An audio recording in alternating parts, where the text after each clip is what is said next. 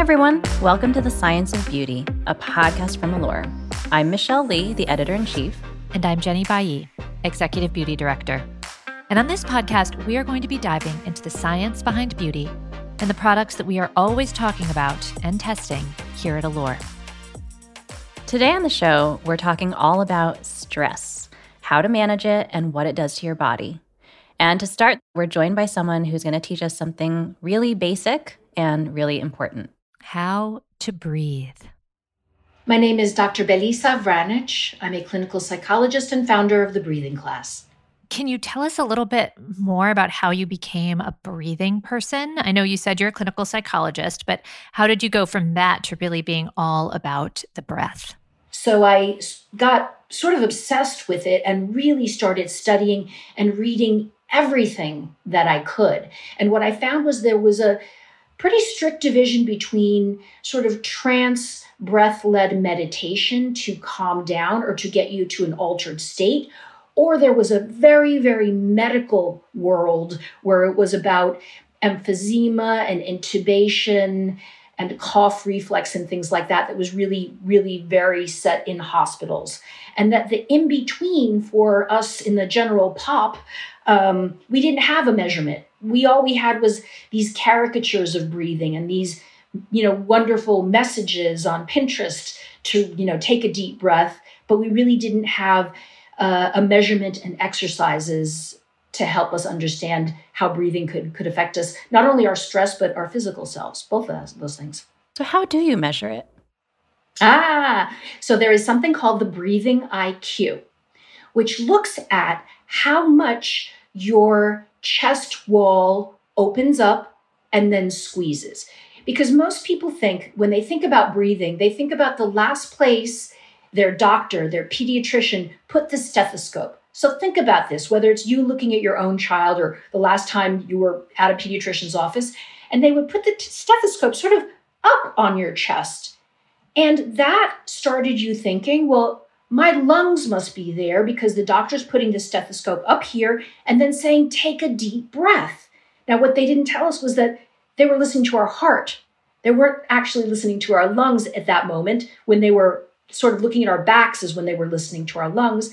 But we got the impression that the best part of our lungs was in the front top of our body. So we started looking at that and thinking that must be the way you take a deep breath.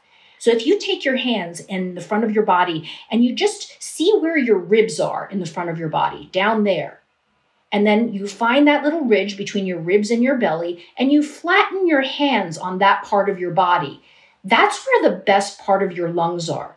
And by best, I mean the densest and most oxygen rich. So if somebody says, take a deep breath, this is where you should be breathing from. And how does having a higher breathing IQ help you breathe in that way? The breathing IQ looks at the flexibility of your thoracic cavity. It looks to see if you really are taking a deep breath. And the deep breath you want is one that's diaphragmatic. And diaphragmatic means that it's being driven, it's being pushed by your diaphragm. And your diaphragm is an enormous muscle. Think about a, a personal sized pizza or a frisbee, okay? That's all muscle. This is in the very middle of your body. It's a really intense, beautiful, fascinating muscle. And on the inhale, it tries to push your ribs open. And on the exhale, your body narrows, you're deflating. But most of us don't breathe that way. We've changed the way we breathe to use our neck and our shoulders, which is part of the reason a lot of us have neck and shoulder pain. But the breathing IQ is a measurement that everyone can take. It's just a screening, is that you take a measuring tape you put it around the outside, right where you just found your ribs. You inhale, look at that number. You exhale, look at that number. You look at the style of your breathing, and then you can come up with a grade. And then you work to make that breath better. Okay. And we can figure out that grade on your website for the breathing class, right? Now, if we could learn to breathe better, how could that impact our stress or the way we experience stress? When you learn to breathe, you calm yourself down. So, and again, that means that your heart rate automatically comes down, your blood pressure comes down. You put yourself in that lovely parasympathetic state, which is rest and digest, right? That elusive place we're all trying to get to right now. So just by taking the breath and making it diaphragmatic, your body is going to go there. So now all the positive thinking that you're trying to do to get yourself to calm down and all the wonderful aromatherapy and all this great stuff that I love will actually work much better. Years ago, I had chronic hyperventilation and so I got dizzy. Like I was having some major physical symptoms of this to the point of where my husband sent yes. me to a neurologist because he thought it was in my, like I was having an issue with my brain.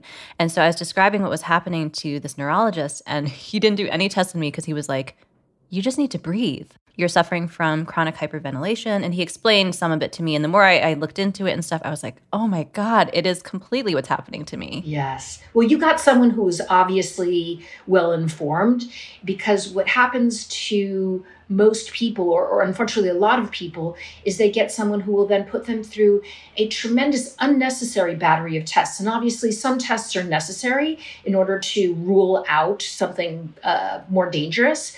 However, there isn't enough knowledge to, um, or there isn't enough recognition of chronic hyperventilation as something that can really really affect how you feel and you have physical symptoms and they're chronic and they're acute and they really make a difference of, of how you experience life and your productivity and how you relate to people.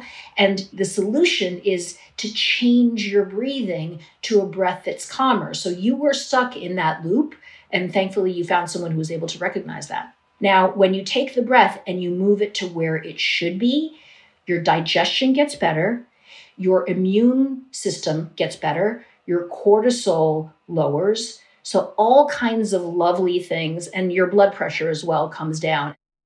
Okay, I'm convinced. Can you teach us? So, the beginner breath that we're going to learn is a belly breath. So, I want you to take your hands and put them on your belly as if you were wearing a hoodie that has pockets in the front. Okay? Now, on the inhale, I want you to tip your hips and push your belly into your hands. Okay, everyone listening, I hope you're doing this too. Okay? Inhale, press it into your hands. And then on the exhale, I want you to squeeze your abs like you're doing a crunch take your fingers and help your body narrow. And come away from the back of the chair so that you can get a little bit of rocking and rolling. So, on the inhale is where I want you to roll forwards, let your belly go. Exhale, roll back, squeeze your abs, even your butt a little bit, let it go underneath you, squeeze. Then inhale, roll forward, push your belly into your hands and then exhale, roll back, squeeze your abs with your fingers. Think about your belly button getting closer to your spine. Big inhale, roll forwards. See if you can expand a little bit more. And again, yes, this feels super silly, but it's just the beginning breath, and your core is going to get stronger. Exhale, roll back. So keep moving like this. And I want you to notice how the breath goes along with your hip movement. So, what we're doing right now is that we're trying to change from your shoulders going up and down to your hips rolling forwards and back. So, if this is really hard for you, if it feels completely unnatural, yes, yes. I want you to breathe through your mouth because I want you to hear the breath. Okay, that was very relaxing. I feel like I do at the end of a really good yoga class. Same. I am so much more relaxed right now. All right, before we get too relaxed, can you take us into the next exercise? I know we're doing something called the balloon exercise, right? I've got my balloon. What are we doing? Ah, the balloon exercise. Okay, so the balloon exercise comes from us needing to have strong exhales. So, if you have this rock and roll down perfectly, and I mean really that you know which direction you're going, it makes sense, is that you want to add the balloon to your exhale. And again, you should only do this if you have an A on your breathing IQ and if this back and forth feels really natural. And what you would do is that you would inhale through your nose and then exhale into the balloon. So take the balloon, you can put it in your mouth and hold it with your hand, okay? And keep it there. So inhale, tip forwards, breathe in through your nose, fill your belly. Inhale, big belly breath. Exhale, lean back, do a crunch squeeze with your abs, blow up the balloon. Oh no. Ah, okay, so that's an advanced one. Um, but if you do the rock and roll for a little while, and actually, if you have a new balloon, give yourself a break because they're actually kind of tough in the beginning. So you might want to stretch it out a little bit. Once you have, get someone else to blow up that balloon and then try. So once you get that to be a little bit softer, it will be, and use your abs. So abs are going to help blow that balloon up. Inhale, relax your body. Oh, and exhale. That was my balloon, I swear. so that's what you're going to use the balloon for. But again, get an A on your breathing IQ. Make sure your rock and roll feels really good. Then add the balloon to it. And once you get the balloon, they're definitely a little addictive and you can do a lot of them. Wow. I'm going to think a lot more about how I breathe now. Totally. I thought breathing in and out was one thing I actually had a pretty good handle on, but I guess I need some help there. I really felt my brain and my body calming down as we did those exercises. Belisa, thank you so much for joining us and walking us through that. Excellent. Thank you for having me. This was fun. Okay, well, after the break, we've got an expert who's going to break stress down for us and give us some tools to deal with it. So take a few nice deep breaths, and we'll see you in a minute.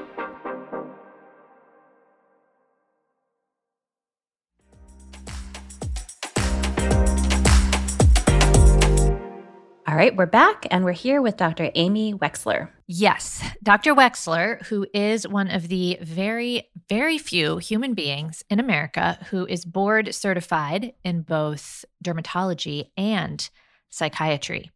And she is here today to talk to us about stress. Thank you so much for being here, Dr. Wechsler. Of course. Thanks for having me. So, it's been a stressful time.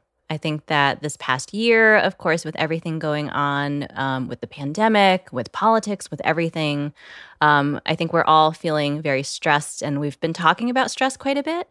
Can we just, I guess, take it to a super basic level and talk about what is stress and how can we tell that we're stressed? So, stress for a few seconds is not bad. Even for a few minutes, it's okay. It motivates people there's the classic fight or flight response, right, that we talk about getting away from danger in the savannah and your heart rate goes up and cortisol, that's a molecule I talk about a lot, gets pumped out. But cortisol is fine for a few seconds, even minutes, because it helps us survive. But when we're chronically stressed, hours, days, weeks, months, even years, cortisol does so many bad things. And stress is defined differently by everybody. Um, it's anxiety, it's sadness, it's depression, it's worry and fear. Can you walk us through exactly what's happening in the brain when, you know, like you mentioned, the tiger sure. is on the savannah, or, you know, today the, the car pulls out right in front of you? What's going on with your adrenaline? It makes you more alert. It it revs your heart rate up, heart rate up to get more blood to what's needed. So it's usually your brain to think quickly and depending on what you're doing, if you're running, it's your legs. If you're driving, it's your hands, right? To be hyper focused and get you out of danger. So you swerve out of the way. You feel like your heart's racing, you're breathing faster, you pull over, and you really need to take deep breaths because you are out of breath. And then during the recovery period, you actually get really tired. I don't know if you've either of you have noticed. Do you remember taking your kids for their first vaccines? And the baby's having like a normal day and they get their vaccine, they cry, they scream, and then they're conked out. They take like a three hour nap. yes. Do you guys remember? Yeah, yeah. right. You're amped up, you've got the adrenaline flowing. And then does that adrenaline turn into cortisol? Adrenaline is totally, totally separate. separate. But when we're chronically stressed, the cortisol just kind of sticks around. Yes, it causes inflammation. Inflammation is not just a buzzword, it's really the cause of so many illnesses and diseases heart disease, strokes. We used to think that it was, you know, you have a artery, a coronary artery, and it gets clogged with cholesterol and plaque. And when it gets too clogged, then you have a heart attack. No, you can actually have an artery clogged for years. And until that clog is inflamed, it's fine. And then one day, boom, you have a heart attack. So inflammation. So inflammation in the skin, which cortisol causes, causes a lot of bad things. number one, it causes things like acne, which most people know, you know, when they're stressed, they break out more if they tend to break out. They that was figured out years ago on college campuses. People are actually recruited to do pimple counts. And students on college campuses during exams had much higher pimple counts than during the rest of the semester. That's quite a job. Right? but they got paid. So students will do almost anything for a few bucks. I remember that. and so if someone's prone to eczema, rashes like eczema, psoriasis, um, things like that, that can get worse. Then cortisol breaks down collagen. That's bad because you need collagen to keep the skin nice and plump. So wrinkles are a real sequelae of chronic cortisol being pumped around. So people really have that like, oh my God, I aged overnight moment, and it's real. Good news is you get a good night's sleep, the stress goes away, you look younger again. Right. And then and what about hair? How can stress affect your hair? In terms of hair loss, so there's a, a stress induced hair loss called telogen effluvium. So that's when normally we lose about 80 to 100 hairs a day. So hair has three growth phases. Anagen, which is the growth phase, which is the longest, can range for hair in your head. Then there's catagen, which is a very short resting phase or transition phase. And then telogen, which is when the hair sheds. And that's a pretty short phase. And then, you know, the growth cycle starts again. So 80 to 100 hairs go into telogen every day. But when you have what's called a telogen effluvium, many more hairs are transitioned into telogen all of a sudden, all this hair is being shed and people really freak out. And it's been well documented from stress, but it could be physical stress or mental stress or both. It's classically described after childbirth. But the good news is it's temporary. It usually lasts about six months and it could be less or more, but on average, six months, and then the hair grows back. But um, the other thing about hair is that there's a delay. So someone comes in and I think they're having a telogen effluvium, I don't ask them what's been going on in their lives in the last couple weeks. I ask them what happened in the last three to six months. And I remember very, because that's how long it takes for the hairs to shift more into telogen and then fall out. And so that's why sometimes people don't put two and two together because it's not the most recent stressor.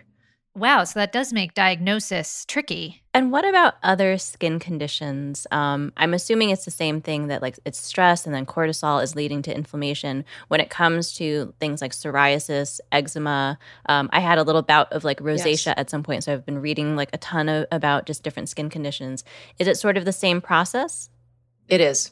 Cortisol does a couple th- other things to the skin, so it causes inflammation in the hair follicles if you're prone to acne and more sebum is produced and more bacteria that probably has something to do with acne, P. acnes is produced.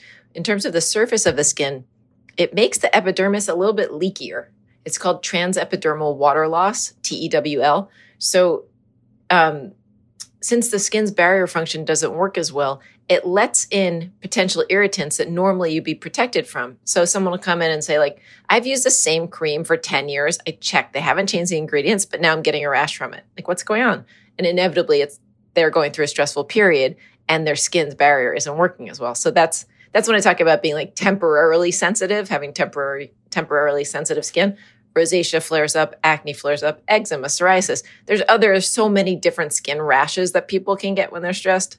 Does everyone have like a tipping point? So, for example, we all experience stress every day, but we might not experience that level of like inflammation to the point of where like my rosacea flares up or something. Like, does everyone, is it like one specific point at which we're trying to stay under? I think it's different for everyone, but I also think it changes for each individual during their lifetime. So, it, it's hard to know, but I think being mindful, I've often spoke about that, just really being introspective and thinking about yourself and what you can handle or not. But, you know, when, someone's 20, they can often handle a lot more than when they're 40 or 50. Not always, but I, the skin is constantly being damaged and repaired all day long. We damage ourselves, we repair them, damage, repair. Babies are incredible at repairing. As we get older, not so much. Also, it matters like how many stressors are going on at once and what that person's support system is like. So I think you can take a lot if you're talking to people, you feel you don't feel isolated, you don't feel lonely, which is part of the whole pandemic problem is loneliness is so much higher now, worse. So much worse. And the stress loneliness connection really comes down to oxytocin, right? Exactly. Yeah. And can you talk about how sleep is important for stress and managing stress as well? So, more repairing is done in sleep. Cortisol's at its absolute lowest during the whole day during sleep. And molecules like oxytocin, growth hormones, which heal the skin, are anti inflammatory, are at their highest. So that's why sleep is so important. But you're right, but there's things that people try to do to cope with stress that are not healthy, right? You know, I, have read some things about stress that, you know, part of it is, yes, the quantity of stress, but part of it is also the way you, I mean, kind of like you were saying before, how you deal with it and the way you choose to yes. think about it and to deal with it. So, what can we do to deal with it better? So there's so many simple things to do that aren't expensive and you can do on your own. Number one is to get outside. So I remember at the beginning of quarantine, I talked to a bunch of patients. I had some patients who did not go outside for six weeks. They had everything delivered that they needed. And I thought that was so unhealthy, like the lack of, of getting fresh air. So I think just try to get outside every day, socially distance and be safe about it, of course, but that's always possible. Exercise is amazing whatever kind of exercise someone likes. There isn't one specific kind, it's literally any kind walking, running, cycling, yoga, Pilates, stretching, literally dancing, anything. Connecting with girlfriends. See, that's a really important thing that people that we're doing less of. And I usually say in person because it's so much better than on the phone, on a text. It's better to see the person's face. So FaceTiming, Zooming, all that is better but I'm trying to take socially distanced walks with friends or uh, with a friend like once a week. I don't always succeed, but I'm trying it. And I always feel so much better. And I think, why am I doing this more? I feel like the socially distanced walk, that's a great idea because you're getting that exercise to help with the stress and the, you know, the, the bonding, the social bonding. Yeah, I need to do more of that. Sex is really good at lowering stress. It helps you sleep better. And that can be with a partner or that can be on your own, right? Because having an orgasm causes oxytocin levels to go sky high and beta endorphins and growth hormone. And so that's really good. Great. Well, doctor's orders. and then laughing. So whenever I, I talk about sleep a lot with patients and try to figure out why they're not falling asleep. And it's usually they're watching some kind of stressful TV or reading the news on their phone in the hour before bed, which like how can you turn your brain off, right? If you're stressed. So something funny to watch a comedy on TV, to read a book. For me, I like to watch sports. That really relaxes me. It just seems like humans weren't made to take on this much. We get so much information all the time. Like it's not just worrying about yourself. It's like you are so aware of all of the problems of the world constantly and sometimes you just need to turn it off. Like those animals on the savannah probably weren't worried about what was happening in a different part of the savannah or, you know, on the other side of the world or right. what was going to happen tomorrow. Right. We're hyper connected, always on, and flooded with all this stressful information that we really have no control over. So, giving a little bit of control to yourself during the day, I think really helps. I mean, even in something that sounds as simple as a skincare routine, like if you do the same thing every day, routines are important. It could be anything, but during periods of stress, like everyone's routines go out the window. So if you forget to wash your face and you leave your makeup on, like that's not great. You know, keeping up a routine is important. Are there things that we can do nutritionally that can help counteract the effects of stress? People who are whose skin is stressed, often their skin is sensitive. So I think less is more when your skin is stressed. Like no fragrance, very calming ingredients good moisturizer ingredients like glycerin, shea butter, hyaluronic acid, and fewer things that are irritating, fewer acids, that kind of thing. Are there other things when it comes to stress um, nutritionally, or I guess like caffeine and things? Like, are there things that we should be avoiding or or consuming more of?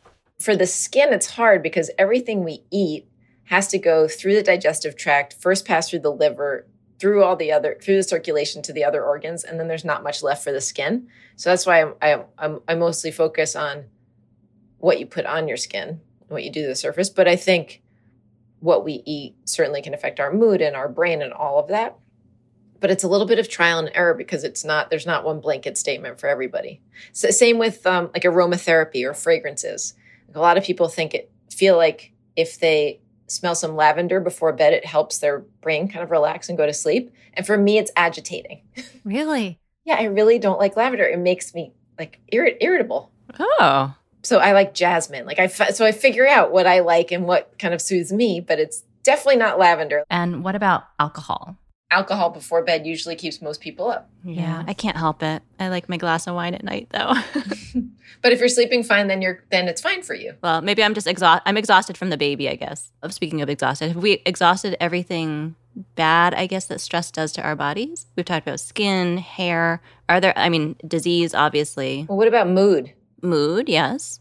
It really makes people irritable and they can't tolerate more stress well. So if you're irritable, easily upset, easily bothered, and you're not handling your daily activities, that's really bad, right? You know, can cause anxiety, depression. I think anxiety and depression right now are, are so high. I remember a story we ran in Allure about stress. It was a few years back, and it talked about a study that looked at the cells of women who were under stress and found that it actually makes your DNA, your telomeres, look older. Can you explain to us, Dr. Wechsler, what telomeres are? Telomere is the end of your DNA. Okay. and it just happens to be a marker for aging. They get shorter as we get older. And the first study I saw on it was on women who were caretakers and it was really stressful and the, and the researchers thought let me just check their telomere lengths and see if that's being affected because that would be down to the cellular level and they were much shorter. So that started that whole research. So everyone's always looking at telomeres now. So I think you, I mean, you, you touched on this a little bit in the beginning, but Sure. you know, we've all had this very incredibly stressful year. And if we start now to to like reverse some of this, are we also reversing most of the negative effects? Like and how how quickly does that happen, right? If- we've just spent a whole year being super stressed out, can we reverse this quickly? Like does everything go back to normal? Like our telomeres and like everything else, can we start to reverse that in like the coming months? Yes, I think we can. I don't think it's going to be days, but I think weeks slash months for sure. And that's been documented when someone's dealing with the death of someone close to them.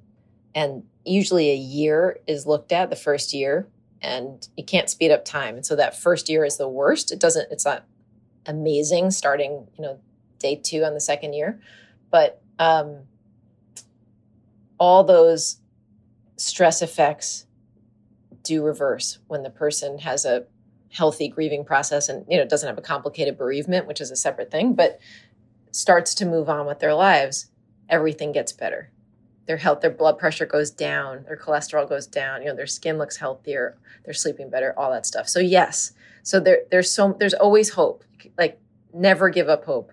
I i wrote a book a bunch of years ago called the mind beauty connection and it's about stress aging and reversing it. And what is it about going away for a week on vacation and you come home and people just if they didn't know you were away they just say wow you look great. Like what did you do? And what is it about a week's vacation and god when's the last time you had a week's vacation i haven't taken any vacation since quarantine so that's part of it too but yes we can we'll get out of this and we'll recover yes From your lips to the universe's ears, Dr. Wechsler. So, if you know you're going into a stressful period, like let's just say you had a crystal ball last February, is there anything you could do ahead of time to stave off at least the negative beauty side effects of stress? Well, if you know what stress does to your skin, if you tend to break out, um, or let's say you tend to get more irritated, your skin is more sensitive. Okay, well, then you stop using your toner and your retinol or topical Mhm. retinoid that week. It's okay. Moisturize an extra time. Add a serum. You know, add more moisture to your skin. Yeah, I think it's it's a whole learning curve, right? You have to Right. learn over time how your skin reacts. And I guess with your hair, though, there's less of a, I feel like there's less you can do. And especially because of that time difference too Preventatively. of like the many months. Yeah. the three month delay. Right. Yes.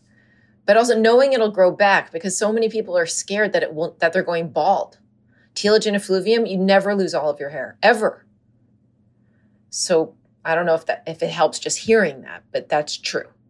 So if you've been through it once before, like it's your second pregnancy, you can remind yourself, oh, right, I hated this in my first pregnancy and I freaked out, but then all my hair grew back. Okay. And you can reassure yourself. What's your take on supplements? Because um, I think that when it comes to, let's say, inflammation, like there's been a lot of talk about certain supplements. Um, there are definitely the ones that talk about like helping with stress, although who knows um, what works and what doesn't. But like, what's your take overall on supplements? I'm very data driven. So if there isn't a good placebo controlled study, I'm probably not going to jump on the bandwagon. But, and I think a lot of supplements, you know, the marketing's great and the company's making a lot of money, but is the person being helped? I don't know.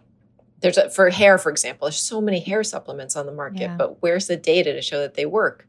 And they're yeah. really expensive. So, not a huge fan. Do you personally take any supplements? I take vitamin D3. I don't, I don't, cons- I guess it's, it's a vitamin um, because I'm not going to have, I'm not going to go out there and sunbathe without sunscreen on. I think there are some people who don't eat enough protein. And so the body needs protein. You need, hair is made of protein, right? We need a certain amount of protein a day. So if someone's not eating enough, then they might need it in a supplement. Okay. Or if they're working out a lot and trying to build muscle, might extra protein. Fine. But to try to plump up the skin, I don't think it works. Yeah. Unfortunately. Oh, well. Okay. All right, Dr. Wechsler, we have some audience questions for you. Hi, Allure. My name is Matt. I live in Cleveland, Ohio, and I have a question about stress related eczema. Like everybody else, the COVID 19 pandemic has put a strain on my mental health, but I also suffer from stress induced eczema, which has spread like the Roman Empire across my body. It's become its own self sustaining source of stress. The bigger it gets, the more stressed out I get. How can I help get rid of it once and for all? Stress related eczema flare ups are usually caused because your skin is more sensitive than normal, leaking a little bit of water. So think about dry skincare. First, showers and baths. A shower should be short, 10 minutes, and don't sit in a bath unless you want to take a bath and pour a quart of whole milk into it, which I know sounds goofy, but milk has a lot of anti inflammatory molecules. And so whole milk is a great thing to kind of soak in. And you can also use whole milk compresses on straight on your eczema for 10 minutes twice a day. It's really helpful. After your bath or shower, you have to moisturize your whole body. And that moisturizer, if your eczema is really flaring up, I think should be fragrance free. And there's a lot of them on the market. They're inexpensive. Or you can try an oil. You might think this is silly too, but safflower oil, the the skin makes a natural oil called linoleic acid. And when eczema is flaring up, there's less of it. And so to replace it, safflower oil, which is odorless. So you can buy some safflower oil, put it in a little, you know, more cosmetically elegant kind of bottle for your bathroom. And after a shower, rub rub some in as your body moisturizer. Don't put it on your face because it could clog your pores. But that's a that's a good one too. Humidifiers in the fall and winter, if you live somewhere cold, will put some more moisture back into the air. If you're scratching a lot, you have to break that itch scratch itch scratch cycle. So often an oral antihistamine like Zyrtec is really helpful. Um, Zyrtec at night because it can make you sleepy, Claritin or Allegra during the day. And if your eczema is really bad, you probably need a topical steroid for a short period of time, which you can get from a dermatologist if you could see one, or if not, sometimes an internist will write one for you. Hi, my name is Tara and I'm from Vermont. Um, I have a question about my dandruff. So I've noticed that it seems to get worse when I'm stressed, you know, like I am all the time these days. Um, so I'm wondering A, is that possible? And B, if it is, what can I do about it? Especially looking for solutions that have nothing to do with just stop being so stressed. Thanks so much.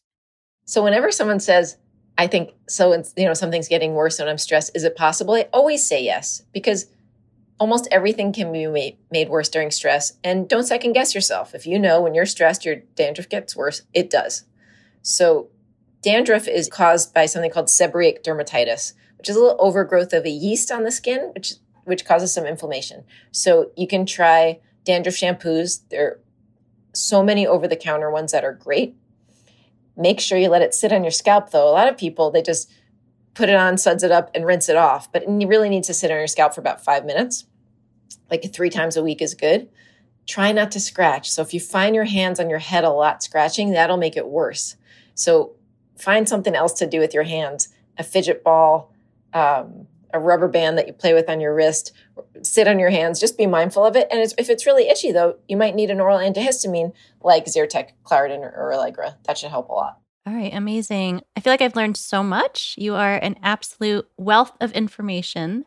Um, thank you so much. Thanks for having me, Michelle and Jenny. Thank you for being here. Amy, when is your podcast launching? Oh, thank you. We launched it um, five weeks ago. Oh, it's, it's launched. called. Okay. It is. It's called "Am I Embarrassing You?" and it's on every podcast platform. It's a mother-daughter podcast, and we talk about difficult to talk about subjects. Wait, I love that. I love it. Amazing. Well, we're definitely all going to check it out. And tonight, I am committed to, I'm going to try meditating again.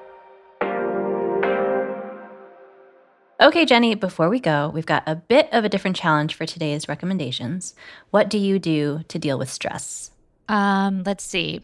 I scream into the void. That that ha- that Same. helps. Uh, rocking back and forth in a fetal ball. Um, but I do. I try to get outside whenever I can. I think it's very easy to be just stuck in your office behind your screen, and the stress levels kind of escalate. Um, so I try to get outside. I just got actually one of those lamps, um, those LED light devices, devices that some people sometimes call them the happy lamps, that kind of help keep your mood up during those dark winter months. Because certainly when you're in a better mood, it's easier to handle stress. So I just ordered one; it's on the way. So I will keep you posted on that. But I'm, I'm hoping that helps through the the long winter. Love that. Um, I also do love to get outside when I can. I just feel like the change of scenery and getting some fresh air is incredibly helpful to me. I also like to, when I can, get some exercise, even if it's just a walk. Um, it's definitely very helpful to me if I can break a sweat, but if I can't, just even walking and like moving my body definitely helps. I also, I think that a lot of CBD is snake oil but I have actually found um, there's one brand that I use of CBD. And so in the past, when I've had stress that was kind of verging more towards anxiety, I found it to be really helpful to me. But yeah, I think because I also Which one is that- it? What's the brand? So I know I was, I was like, should I give them a shout out? I guess I will. Um, so the one that I really love is called Green Earth Medicinals, and I've tried so many others and they don't work for me. But this one, if you get your dosage right, it just kind of takes the edge off. Um, and so I don't take it all the time. I took it, I started taking it maybe like a year and a half or two ago. And so I was kind of going through this time period of where I was like in my chronic hyperventilation again, where I was like, okay, I'm not breathing properly. Um, and it really it did help me kind of get through like a couple weeks of, of feeling stressed out. But I, I, again because i went through this chronic hyperventilation thing i also am like hyper aware of my breathing that if i get stuck in this like bad breathing pattern it just makes you feel so much more anxious. So if i am feeling stressed out i'll sit back from my computer a little bit and make sure that i am like breathing a little bit more from my belly and not just breathing from my upper chest which is definitely really helpful I know sometimes when you're really stressed, you stop for a minute and you realize you've just been holding your breath. I definitely Yeah, do it's that. not But it's hard because there's the things you know. Like I know that I feel so much better when I exercise. I don't exercise. Like I just I I know it, but it's it's hard to just get out I there know. and do well, it. Well, everyone always says also don't don't de-stress by having a glass of wine, but I'm like, I don't know. I like my glass of wine. Too. I saw a sign once. I was in Austin, Texas a few years ago, and it said, technically alcohol is a solution. oh, you know what else I've been doing too? I've I've never been a bath person. Ever, ever in my life. I always was like, oh, I'm just not into baths. I started taking baths and I've been doing like a nice warm bubble bath. And it's just, it's my chance for like 15 or 20 minutes to do nothing at all. And I think, you know, that in itself is just super valuable. The fact that you just let your brain go, you're just relaxing in like a warm tub. So I, I found that to be really helpful too. I know without your phone, anything you anything you're doing without your phone, I think does a lot to reduce stress. I mean, it's easier said than done, but we can do our best.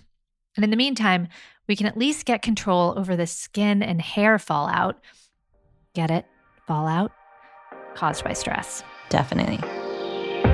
All right, that's it for this episode of The Science of Beauty. Tune in next week when we'll be covering the delicate, beautiful world of curls.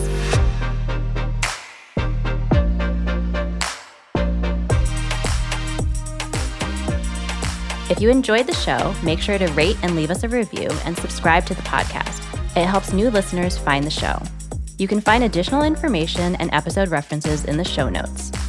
Follow Allure on Instagram at Allure, and I'm at Hey Michelle Lee, and Jenny is at J E, B A I L L Y. On our audio team, our lead producer is Carla Green. Executive producer is Shara Morris. Associate producer is Kate Mishkin. And sound engineer is Scott Somerville. On the Allure team, the editorial leads are Soyini Driscoll and Diana Mazzone. Lead researcher is Julie Risabudo. And project manager is Monica Perry. The theme music is by Asha Ivanovich. Special thanks to Julie Shen and Neon Hum.